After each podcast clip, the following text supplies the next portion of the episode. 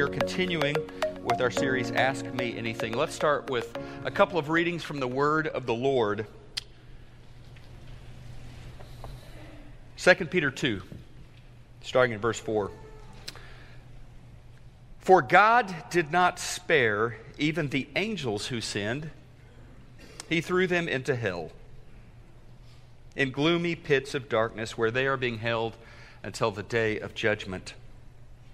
And God did not spare the ancient world except for Noah and the seven others in his family. Noah warned the world of God's righteous judgment, so God protected Noah when he destroyed the world of ungodly people with a vast flood. Later, God condemned the cities of Sodom and Gomorrah and turned them into heaps of ashes. He made them an example of what will happen to ungodly people. So you see, Peter says, the Lord knows how to rescue godly people from their trials, even while keeping the wicked under punishment until the day of judgment. And then Peter continues in chapter 3, starting in verse 3. You must understand that in the last days, scoffers will come, scoffing and following their own evil desires. They will say, Where is this coming or this judgment? Where is this coming he promised? Ever, ever since our fathers died, everything goes on as it has since the beginning of creation.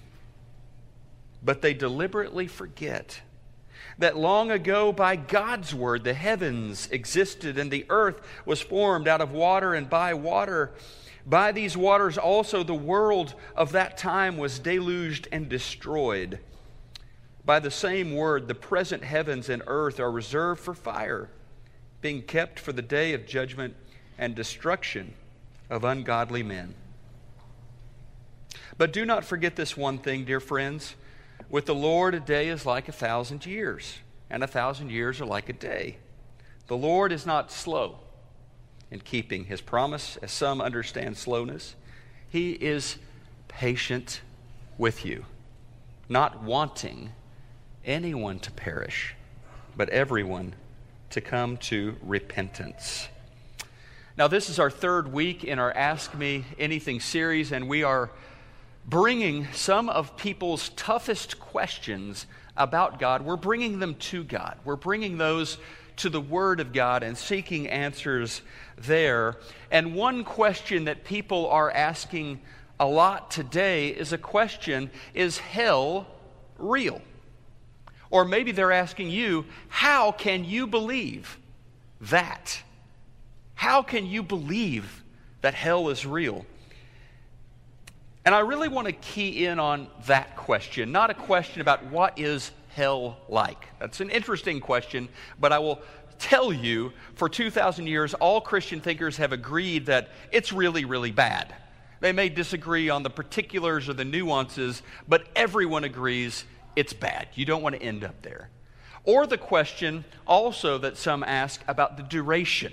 So, is hell really eternal, conscious torment, or is it something else? That's an interesting question as well.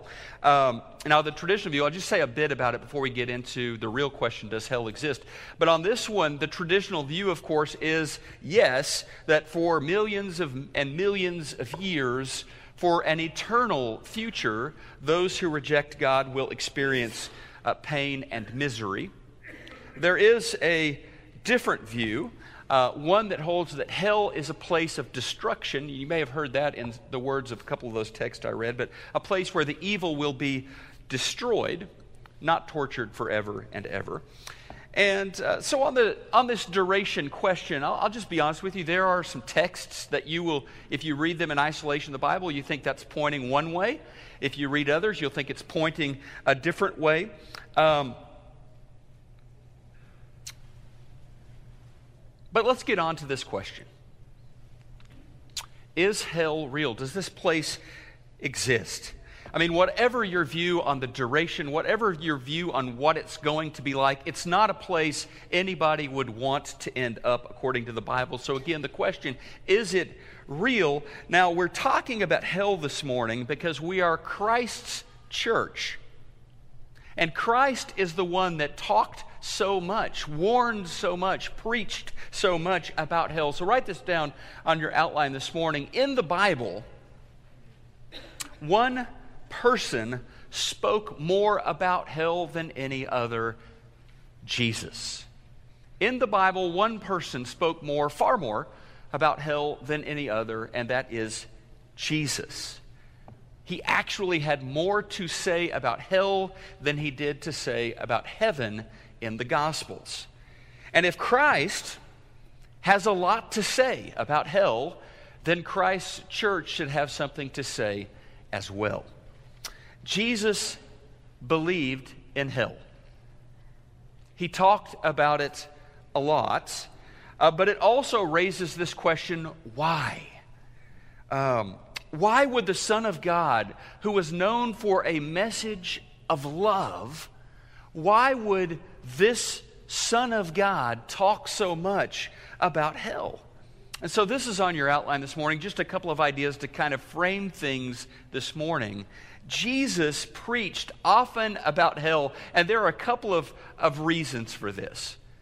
Jesus preached so often about hell because, number one, he doesn't want anyone to end up there. Like Noah, he's warning, he's pleading. He doesn't want anyone to end up there. And the second reason, I think, is that Jesus knows we are going to try not to think about it. Okay? We're going to try not to think about it. Now, Jesus, He loves you, He loves people, and He shared compelling, perhaps even chilling teaching about hell because He wants people to choose a different final destination. Um, he wants you, he wants everyone to experience salvation. And Jesus knows better than anyone the price that was paid so that all people could escape the fires of hell and could live with God in heaven forever. And look, if we're honest, I think it's true. We don't like thinking about it. I mean, when's the last time you went to Starbucks with a friend to talk about eternal damnation? I bet, I bet that doesn't happen very often for you, that you sit around and consider that. Uh, Jesus knows we don't like thinking about it, and he knows we need to, and so he brings it up. And essentially, both of these reasons that Jesus taught about hell are motivated by one thing, and that's the love that he has for people. He desperately cares about people and does not want people to be destroyed in hell. So, for these reasons, Jesus routinely proclaimed things like, and this is from Matthew chapter 10, verse 28 do not fear, Jesus said, do not fear those who kill the body, but cannot kill the soul. Rather, fear him who can destroy both soul and body in hell. But Jesus is the Son of God. Jesus has authority on heaven and earth. So why is hell necessary? Why doesn't he just send everyone to heaven? And there are really four, I think, compelling reasons this is true. There are four reasons biblically that hell is absolutely necessary. And first, it exists because of the perfections of heaven. This is on your outline. It exists because of the perfection of heaven. Heaven's perfection demands it. And I want you to think about this this morning. What level of sin could God permit to enter heaven? What sin level would be okay? Uh, 10% of sin can make it into heaven? 1% of sin can make it to heaven? 0.0001% can make it to heaven? And you can see where this is going. God is holy, righteous, perfect. Heaven, the domain of God, is a place of perfection and holiness. So the answer has to be zero. Zero sin can be admitted to heaven. No sin can be tolerated in heaven. If you're an Olympic athlete, you get tested, right? For performance enhancing drugs. If the results show that you have been doping even a little bit, trace amounts of banned substances in your blood, then you are disqualified. Just ask the Russian Winter Olympics team, right? The standard for passing the test is 0% banned substances in your blood. How about uh, getting a blood donation? The blood banks have to be certain, right, that the blood is untainted, that it is 100% pure. I mean, it's not like you can say, well, I want to give blood, and I mean, my blood is mostly HIV free. And there's a little bit, it's 90% HIV free. I mean, the standard has to be absolute purity, zero tolerance. Heaven's perfection demands the same. Really, heaven's perfection demands the same. Sin can't be overlooked. It's not enough to be in the 90th percentile of righteous people. That's not enough. God's perfection, heaven's perfection, absolutely requires a 100% ban on sin. It requires that the contagion of sin be banished to another realm. Heaven's perfection demands the existence of hell. The second reason is that justice demands it. Justice demands it. I mean, we all have this basic sense of right and wrong. I mean, there are nuances and differences between individuals and between cultures, but we have this notion that wrong things should be punished, that evil should be judged. Those who molest and debase children, those who batter their spouses, who beat their spouses, those who, politicians in third world countries who take foreign aid for their impoverished populations and take it and line their pockets with it, those scam artists who prey on senior citizens, our innate, I believe God given sense of justice, of right and wrong, it requires that evil be punished. Or, and this is the thing if we have these standards, let me ask you a question. If we believe this, why on earth would we think God would have lower standards than us? He's going to be okay with evil not getting punished. God is a wise and good judge. He doesn't make mistakes. Evil will be punished. Hell guarantees that. Now, human dignity demands it as well, the existence of hell. Write that down. Human dignity demands it. This is affirmed over and over in the teaching of Jesus. He tells us that the decisions and the choices that we make here, now, they have meaning, they have consequences, they count. He honors our choices. He honors our decisions. What we choose to do or not do, that has meaning. Okay? Um, that's why, really, virtually every religion, not just Christianity, virtually every religion in the world has this idea of an existence beyond this one where people reap what they sowed in this life. Otherwise, this life eh, has no meaning. Matthew 25, Jesus told a parable. One of many times he taught about this, about decisions we make here, what to do with our time, our treasure, our talents, how that will be rewarded or punished depending on how we do with that. And if there is no answering for what we do in this life, then what we do here has no importance. The Bible and our own consciences tell us otherwise. And Jesus tells us otherwise. And finally, Hell exists because God's love demands it.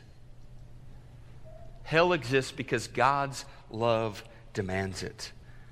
I know, I know. Many people are going to say, wait, wait whoa, this is incomprehensible that a God of love could send anyone to hell. But we have to come to terms with this, right? I mean, God's love demands the necessity of hell. If we just think about it for a second, we get it. It has to be.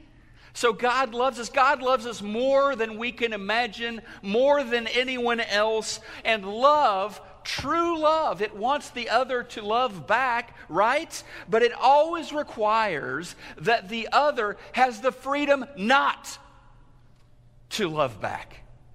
If it's real love, if it's real love, it allows the freedom to be rejected. The guy, any guy really, who's ever chased a girl knows that you can't force someone to love you back. Love simply does not obligate that the other person love back. Love never demands that which is not freely given. If you truly love, then you can desire someone you can seek their affection. You can do everything in your power to woo them, to win them, to serve them, to sacrifice for them. You can do all of that. But the one thing you cannot do if you love them is make them love you back. If a person goes to hell, ultimately, it is because God is honoring their choice. Their choice to turn away from Him and to turn away from His love. Peter Kreeft, who is a Christian philosopher at Boston College, wrote this Those who do not wish to love God must be allowed not to love Him. Those who do not want to be with God must be allowed to be separated from Him.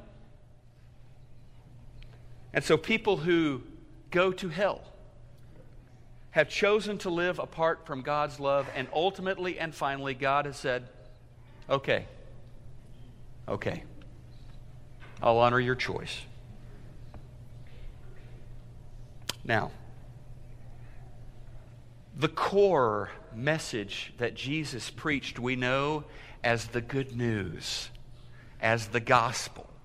Um, it means that for some, hell will bring dread and destruction, yes, but for believers, the idea of hell actually leads to rejoicing because it reveals to us the amazing, incredible, historical, breathtaking scale of the rescue that we have received, that we have experienced. Jesus, the Son of God, died on the cross for us on our behalf because he loves us. And anyone who believes on his name will be saved. Our sins were punished and forgiven once and for all at Calvary. And through his sacrifice, we are considered holy, sinless, and pure. His righteousness has been credited to us. And through his resurrection from death to life, we are guaranteed guaranteed that the grave will not get the last laugh, that we will be resurrected and we will spend eternity in heaven with our Lord. And here's how I put it on the outline this morning the good news. Write this down. On the cross, Jesus went through hell so I don't have to. Because of his resurrection, those who repent and trust in him will experience eternal life in heaven. That's the good news. I'll let Jesus put it in his own words. John chapter 3, very familiar passage, John 3:16. We want to go with that and a little further. Listen to all Jesus said here, okay? Jesus said, "For God so loved the world that he sent his one and only son, that whoever believes in him shall not perish but have eternal life." For God did not send his world his Son into the world to condemn the world, but to save the world through him. Whoever believes in him is not condemned. But whoever does not believe stands condemned already because he has not believed in the name of God's one and only Son. This is the verdict. Light has come into the world. But men loved darkness instead of light because their deeds were evil. As a disciple of Jesus Christ, Jesus has given me a reason to celebrate, a reason to worship, a reason to jump for joy, to shout. He loves me. He rescued me. By his stripes, I am healed. And, and so I worship. And also, I'm motivated by this to share the good news. He doesn't want anyone to miss out on heaven. I don't want anyone to miss out on heaven, and so I look for opportunities to share the good news. Now, if you haven't put your trust in Jesus, He's calling you to do that. He's done everything. Think about it. He's done everything He possibly could to win you over, to show you how much He treasures you and loves you. And you can today repent. You can call on His name, trust in Him. You can be baptized into His death, burial, and resurrection. And I want to say one more thing this morning about hell. We hear sometimes people use expressions like, uh, this is hell on earth, or I just went through a living hell, things that they use to talk about situations in this world. That is complete baloney, okay? Heaven is a place, or hell rather, is a place God is not. We get to experience glimpses of God, experiences of God here in this world. The Bible says that God causes the sun to shine on the evil and the good he causes the rain to fall on the righteous and the unrighteous. Everyone gets some tastes of, God, of what God is like here in hell. Zero. He is absent. Everything good, everything pure, everything your heart desires, you're not going to find it in hell. Now, this is certainly not the world as God intends for it to be. Praise God for that. There is injustice here, there is unfairness here, there is evil here in this world. Jesus called Satan the prince of the air, the prince of this world. But here on earth, we also do experience some of God. And Jesus died for you. He wants for you to spend your life living with Him and for Him.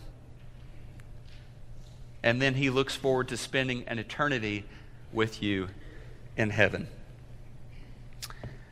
You heard in the opening scripture readings this morning about the reality of judgment, the reality of condemnation, the reality that there will be a final bang of the gavel. What you choose to do with Jesus will be locked in at some point. And as Peter told us, some think this is crazy. World has been spinning for thousands or depending on your take millions or billions of years and this has never happened so it's not going to and peter said ah careful with that all that proves peter says is that god is extremely patient but don't mistake his patience for the false notion that that day will never come Maybe this morning you need to accept Jesus as your Lord and Savior. Maybe this morning you just need prayers. We would invite you to respond to the Lord however you need to as we stand together in worship.